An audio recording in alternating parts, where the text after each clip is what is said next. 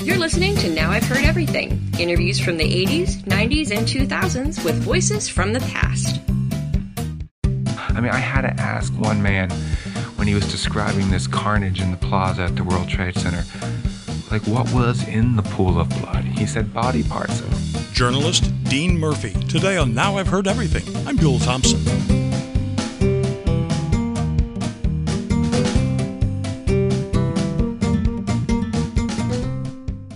The September 11th, 2001 attacks in New York and Washington were to this generation what Pearl Harbor was to our parents and grandparents. And as the histories are written of those events, it's very important, it's essential to have eyewitness accounts. But journalist Dean Murphy of the New York Times wanted to go beyond just simple eyewitness accounts, so he assembled, painstakingly assembled, a complete oral history of that day in a book that was published about a year after the attack. The book was called September 11th An Oral History. Now, some of the descriptions that we'll be talking about in this interview are not in and of themselves graphic, but the overall subject matter may be disturbing to some people. So, here now, from September 2002, Dean Murphy. Well, there are a lot of books out there, as you know. Um, this particular book really was meant to be something different supposed to preserve the eyewitness accounts of that day in a very authentic and fresh way. And that was really my goal. You'll see there's no there's no uh, glossy pictures or images of crashing airplanes or falling buildings. It's 250 pages of words, and that was that was the focus to get the words as they came from the people who witnessed the events, fresh, immediate, and in book form. And these are the people who were closest in some cases to the actual tragedy. This is, with all due respect to Oprah, there's nothing in here about Oprah. Yes, I was sitting at my kitchen table in Chicago and I was horrified. No, you talk to actual people who right. who experienced the horror and the terror, and that, as you describe it at one point, that that pit in the stomach, that that kind of collapsing inward on yourself, kind of feeling that day. Absolutely, and that sort of was the again by design. I was looking to get the oral history of that day. There are people sitting in the kitchen somewhere who have their own version of what happened mm-hmm. that day. Let's face it, we were all mm-hmm. witnesses to it's that. It's our day. own Pearl Harbor. Absolutely. No matter where you were, you're going to remember where you were. And I actually have a couple people in the book, partly because of that, who were not in the World Trade Center or at the Pentagon, who but had some immediate connection to someone there. Mm-hmm. There's a father who was on the 91st floor of the wor- of the first tower and I have some emails from his son in London who was obviously very connected. There's a woman in Arkansas who had actually sold some baseball caps to a guy who was in one of the towers as well, and her sort of distant uh, fear for him. So I tried to capture a couple of those, but that really was not the purpose. The purpose was to create a history of that day, and I really took that task seriously. The idea of somehow providing one little stone in this big historical wall of September 11th. We know from all kinds of histories, whether it's the Civil War, whether it's World War II, people will be arguing for decades to come about all mm-hmm. kinds of things. Did Roosevelt try to get us into the war? You know, who was responsible for for the North or the South? Was it economic? Was it slavery? You know, the, these debates are going to happen about September 11th. My purpose was to provide just the beginning, the first take of the history, and that is the first-hand witnesses. Well, if history is a hundred million piece jigsaw puzzle, you've provided us some of the the puzzle pieces so that as over time the picture will become clearer and clearer because every single one of these people witnessing the same event looked at it from a different point of view and saw something a little bit different, felt it a little bit differently. In some cases, literally felt it a little Absolutely. bit differently. That's absolutely right. And it was interesting because last night we had a sort of a memorial event in Manhattan where people from the book were invited to come. And as you can imagine, most of the people in the book don't know each other. I sort of went about picking who I thought would be best as a representative sample of what happened that day. And that didn't really mean guys sitting next to each mm-hmm. other in mm-hmm. the same office building. And last night, a couple of them got up and read from their, from their, uh, narratives. And one of them, after it was over, stood up and just said, You know, I just never experienced anything similar to what, and he pointed to somebody else, experienced. My experience was entirely different. And it was his first realization. He actually, this is Louis, uh, Louis Leschi, he's in the book. He, it was the first time he had actually read everybody else's account or had heard them and realized that his was very different. And so even for the people who experienced them, the diversity of the experiences is somewhat daunting. Well, what was it that old TV show used to say? Seven million stories in the naked city, There you know, go. or something like that. You could have two people standing side by side in the same office and would have very different kinds of reactions. Now, I have to tell you, years ago I worked in the Gannett building, which is on the flight path into Reagan National Airport, and there was a, an apocryphal story that one time a plane came very close enough to the building that you could look out the window and see the people in the plane and see their faces. So it sent a chill down my spine to read the story that you've got in here of gentlemen who were on the roof of a nearby building and are seeing people in the windows of the first plane. That's right. That gentleman was actually on the roof of the Federal Reserve Bank, which was actually a few blocks away from the World Trade Center. And there had been a routine inspection on the roof because one of his painters was supposed to be painting the stairwell and he noticed water dripping.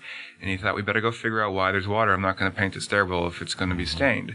And so this guy went up. His name is Ed Stayworts. He went up on the roof. With, it was a beautiful day on September 11th, as we all remember. And so he invited a couple of his workers to go up, and they were inspecting the roof. And that's when they heard this noise, this rumbling noise. And he looked, and he had literally a bird's eye view of this airplane, the first one that hit the North Tower. And it was extremely eerie for him because he thought that this was an accident. And then at the very last second, he saw the pilot gun the engines and point the plane directly for the tower. And that's when he saw it go past him. And he could see figures in the windows. The whole rest of that day must have just been surreal for him. It was. I mean, if you read his account, you'll see as the as the day goes on, when the when the tower collapses, his building as well as all the other ones around there get covered in debris, and then the whole security issue starts to kick in. You could see the evolution of that day in some of these stories. You know, first he's shocked by what he sees, then they're just overwhelmed by the the dirt and the filth and the shock of that. And then suddenly they've got armed guards down there because it's a federal building and they're afraid that there's going to be an attack maybe on them.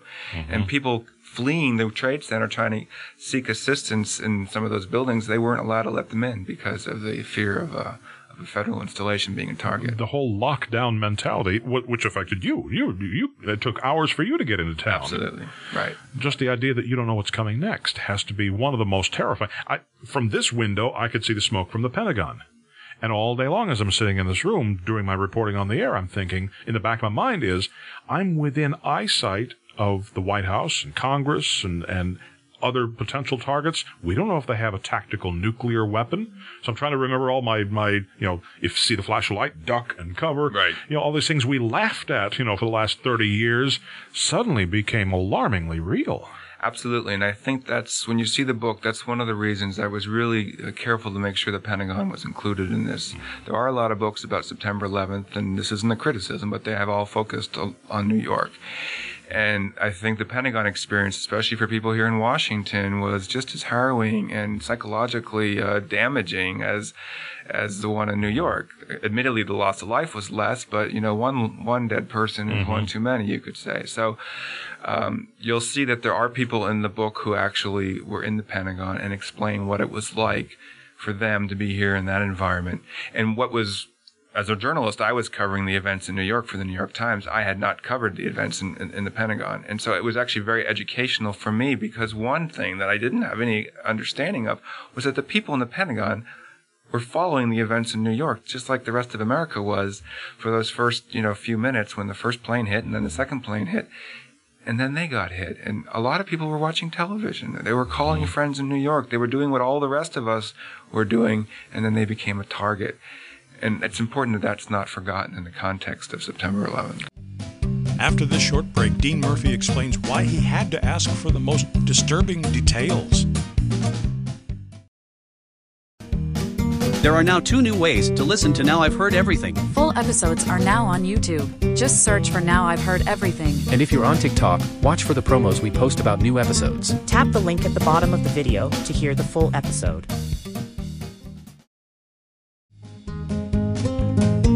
Now back to my 2002 conversation with Dean Murphy. Well, when you reach down into the, the, the terror of that day, it doesn't really matter in the end if you were on the third floor of the Pentagon or the 103rd floor of the World Trade Center. The feeling has to have been the same when you when you see an object crashing through the wall and and almost killing you on instantly. Right. And and I think the difference between the two places is only in the difference of the perspective of the people who experience them. And that was another goal in the book was to make sure I got a broad cross section of people who experienced that day. You'll see there's a general, Surgeon mm-hmm. General for the Air Force from the Pentagon, and there's a high school student at Stuyvesant High School right near Ground Zero in New York. You have somebody who was on the 91st floor of the first tower who literally was sitting at his desk and saw the underbelly of the plane go into the floor above him. And then you have a woman who worked in the subterranean basement of the World Trade Center who was the keeper of the keys and saw everything on television screens and on telephone calls from frantic people trapped in elevators. So the idea, you're right, the, the horror of, of that kind of cataclysmic event is very common in the sense that everyone shares it, that, that commonality. But the perceptions, the, the, the sort of the the the approach that different people had because of their own unique circumstances is what I think differentiates each of the stories. And I don't gather from any of these stories that people had trouble when you were talking with them thinking, now let's see. I can't quite remember. Everything is very vivid, isn't it? It is, but that's partly the benefit of being able to write a book because I was able to go over it and over it with people. There's actually one person in the book, um, Anthony Whitaker, who was the chief of the Port Authority Police. He's, he was actually a captain then. He's now an assistant chief, but he was the guy in charge of the World Trade Center. And he's the guy who ordered the building to be evacuated after the first plane hit. He talks about memory lapses.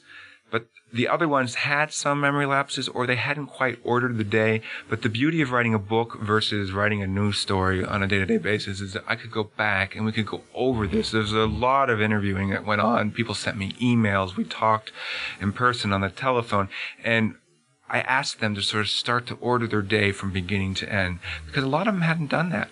A lot of them, you know, let's just say you were just in some traumatic event, you would immediately tell people about the trauma of the immediate event mm-hmm. that was most close to you actually dying, probably, mm-hmm. or the most horrific thing you saw.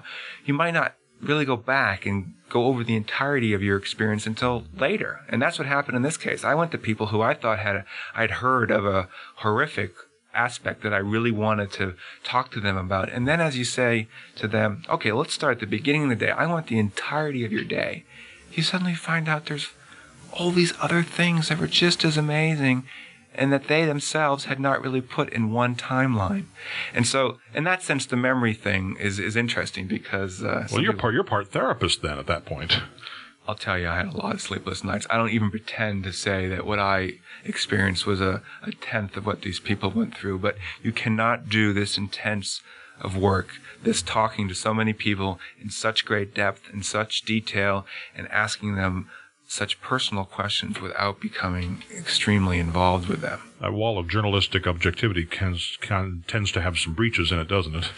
It does, and I sort of justified it in my own mind in in that this was a unique experience. I mean, we talk about journalists. In fact, one of the reviewers of the book mentions this journalists being writers of rough drafts of history, and that as a writer of a rough draft of history, one of your most important uh, priorities is the deadline. You need to get it done. And sometimes you sacrifice context and sometimes you sacrifice accuracy, not intentionally, but it happens. I viewed this as like a second draft. I got to go back and really go into detail with people. And to do that, they had to trust me. These people, they're not just giving, you know, the bare bones chronology of their escape. They're not giving just the mechanics. It's all there. You know, I got to the 99th floor. I got mm-hmm. to the stairwell C. I did all that. Or in the case of the Pentagon, you know, I ended up going out this door versus that door. That's all there. But these people also bear their inner selves. I mean, they really share their highs and their lows and their, their moments of confidence and their moments of fear, the things they're proud of, the things they're shameful of. And to get people to do that, they have to really believe that you're going to treat it accurately and respectfully. And to do that, you can't have the same distance that you would have in a normal, hello, I'm here from the New York Times. Please tell me your story. how do you feel?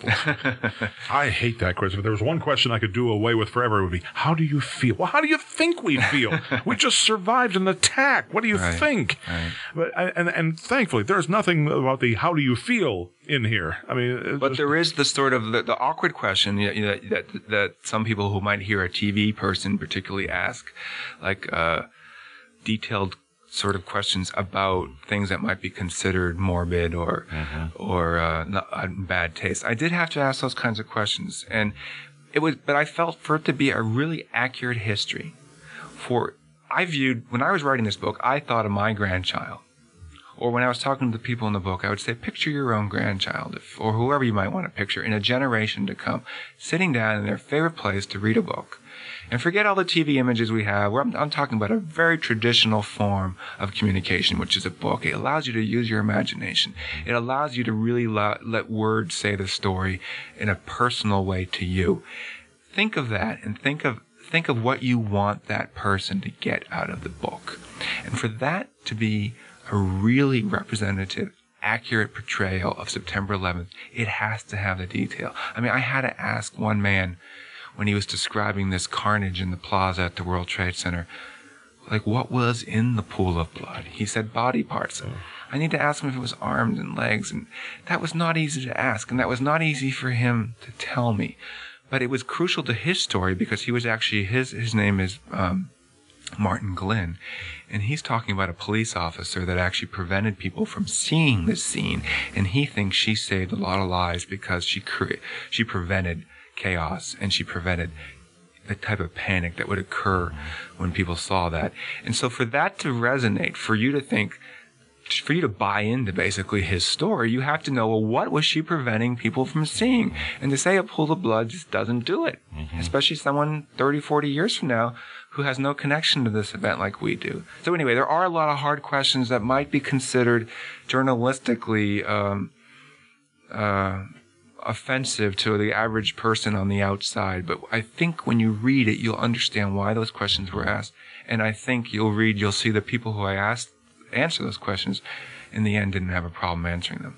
I just really want to make sure that it's clear that the people who are in the book really went through a lot to share these stories. This was not an easy thing. And I really have a whole lot of gratitude to these people because they really are helping us preserve a record that was not easy to preserve. We've all seen the sound bites, we've all seen people talk about that day. But when you see the book, these people talked more than sound bites. These people told you what they were feeling in their hearts. And I just think that is such a gift. It would be a gift under any circumstances, but given the importance of this particular day in our lives and the current history of our country, I can't say thank you enough to them. Dean Murphy is now Associate Managing Editor of the New York Times. Now, you can get a copy of September 11th, An Oral History by Dean Murphy by clicking on the link in our show notes or by going to our website, heardeverything.com. We may earn an Amazon commission if you make a purchase. Now, heardeverything.com is where you'll also hear my 2002 interviews with two other people with very close personal connections to that tragedy, my 2002 conversation with the wife of Todd Beamer, who was the hero of Flight 93, Lisa Beamer. on September 10th, God knew what was going to happen to Todd, and He knew what was going to happen to our country. And you know, for whatever reason, in Todd's case, He decided not to change the course of history for Todd, and not to allow him to take a different flight or get stuck in traffic on the way to the airport. And my interview with New York Fire Department Battalion Chief Richard Picciotto. I thought something was happening in the North Tower, in the building I was in. The noise went through us and then stopped, and then it was a deathly silence. That was the South Tower collapsed. And of course, we post new episodes of Now I've Heard Everything every Monday, Wednesday, and Friday. You find us everywhere you listen to podcasts, including now, of course, YouTube. And thank you so much for listening. Next time on Now I've Heard Everything, we all know about the laws of nature and the laws of physics and so on and so forth, but there are laws of money, too, says longtime personal finance guru Suze Orman. So next time on Now I've Heard Everything, my 2003 conversation with Suze Orman. What happens to your money affects your life. Think twice before you trust some financial advisor who makes a living off of what you do with your money. That's next time on Now I've Heard Everything. I'm Bill Thompson.